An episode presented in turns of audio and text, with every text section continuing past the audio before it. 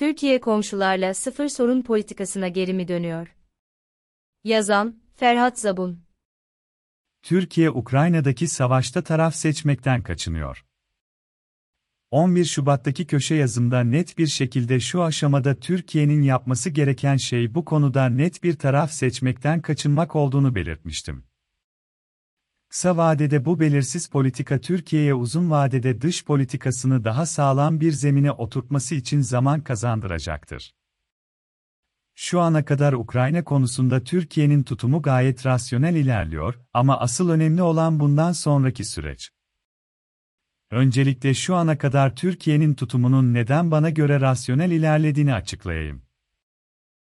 Normal şartlar altında Ukrayna'daki savaşta ideal olan şey Türkiye'nin Ukrayna'daki savaş suçlarına karşı tavır alıp dünyanın kalanıyla beraber hareket etmesi. Fakat dış politikadaki geçmiş sorunlardan gelen bir manevra alanı sorunu var. Türkiye'nin Rusya'ya karşı net bir tavır alması ilk etapta gerçekten çok zor ve sebep genel olarak Rusya'ya olan bağımlılıktan kaynaklanıyor. Bu noktada Türkiye'nin çıkarlarını gözetmesi açısından iki taraf arasında dengeli bir dış politika yönlendirmesi gerekiyordu ki şu ana kadar bu denge gözetilmiş durumda. Bu net bir şekilde Rusya'ya karşı tavır almama durumunu aslında Türkiye'nin her tepkisinde görüyoruz. Mesela Türkiye Dışişleri Bakanlığı'nın Buça ve İrpin bölgelerinden gelen görüntülerle alakalı yaptığı açıklamaya bakarsanız metinde Rusya kelimesinin bir kere bile geçmediğini göreceksiniz. Türkiye genel olarak Rusya'yı net bir şekilde kınamaktan çekiniyor. Birleşmiş Milletler Genel Kurul'daki oylamalarda Rusya'ya karşı oy kullansa bile aslında bu oylamaların gerçekten olan olaylar üzerinde bir etkisi yok. Bir yandan Batı devletleriyle beraber Rusya'ya karşı yaptırımlara katılmazken, diğer yandan Ukrayna'daki güçler Rusya'ya karşı Bayraktar dronelarıyla beraber savaşıyor. Aslında Türkiye'nin yaptığı şey mulak bir tavır sergileyip bir şekilde bu krizde orta yolu bulmaya çalışmak. Genel olarak Ukrayna'daki savaştan doğan dinamiklere baktığımızda ise Türkiye'nin lehine bir durum görüyoruz. Bu yeni dinamikler üzerinden Türkiye krizde arabulucu rolü oynamak istiyor. Tabi burada arabuluculuktan neyin kastedildiği de çok önemli.